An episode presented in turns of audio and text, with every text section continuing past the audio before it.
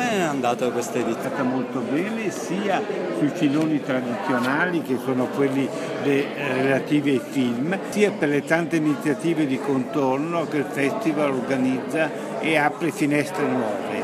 Per cui accanto anche alle problematiche come quella del riscaldamento climatico che hanno avuto spazio, analisi, approfondimenti anche a livello nazionale, abbiamo ho dato spazio anche a delle risposte. Proprio ieri pomeriggio abbiamo sentito delle iniziative italo-pakistane per fare un parco ai piedi del K2 che sono una risposta in un territorio che normalmente è considerato disagiato di per sé. Ecco, come ha, detto, come ha detto all'inizio della conferenza, era anche un po' questo l'obiettivo del festival, quello di porsi delle grandi domande, ma anche cercare nel, nel nostro piccolo di, dare, di fornire proprio, delle risposte. Ha proprio ragione, e poi non direi nel nostro piccolo, perché essendo il nostro un film internazionale diffonde messaggi dappertutto. Io sono stato in Argentina lo scorso agosto perché facevano dieci anni il Film Festival della montagna Ushuaia, che è la città più a sud del mondo, e ieri il nostro consiglio che riunisce 23 film festival della montagna, il nostro è il più antico ma ha fatto scuola,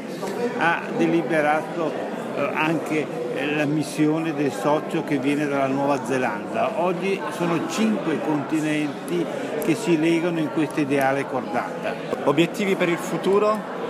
Si ha già in mente qualcosa per la prossima edizione? Io non sarò più presidente perché ho fatto due mandati e ritengo giusto che ci sia in ogni organismo vitale il ricambio però sono certo che alcune linee che abbiamo indicato anche in questo 65 Trento Film Festival sono destinate a crescere, a non esaurirsi e sono certo che il festival avrà un futuro luminoso come è stato il passato.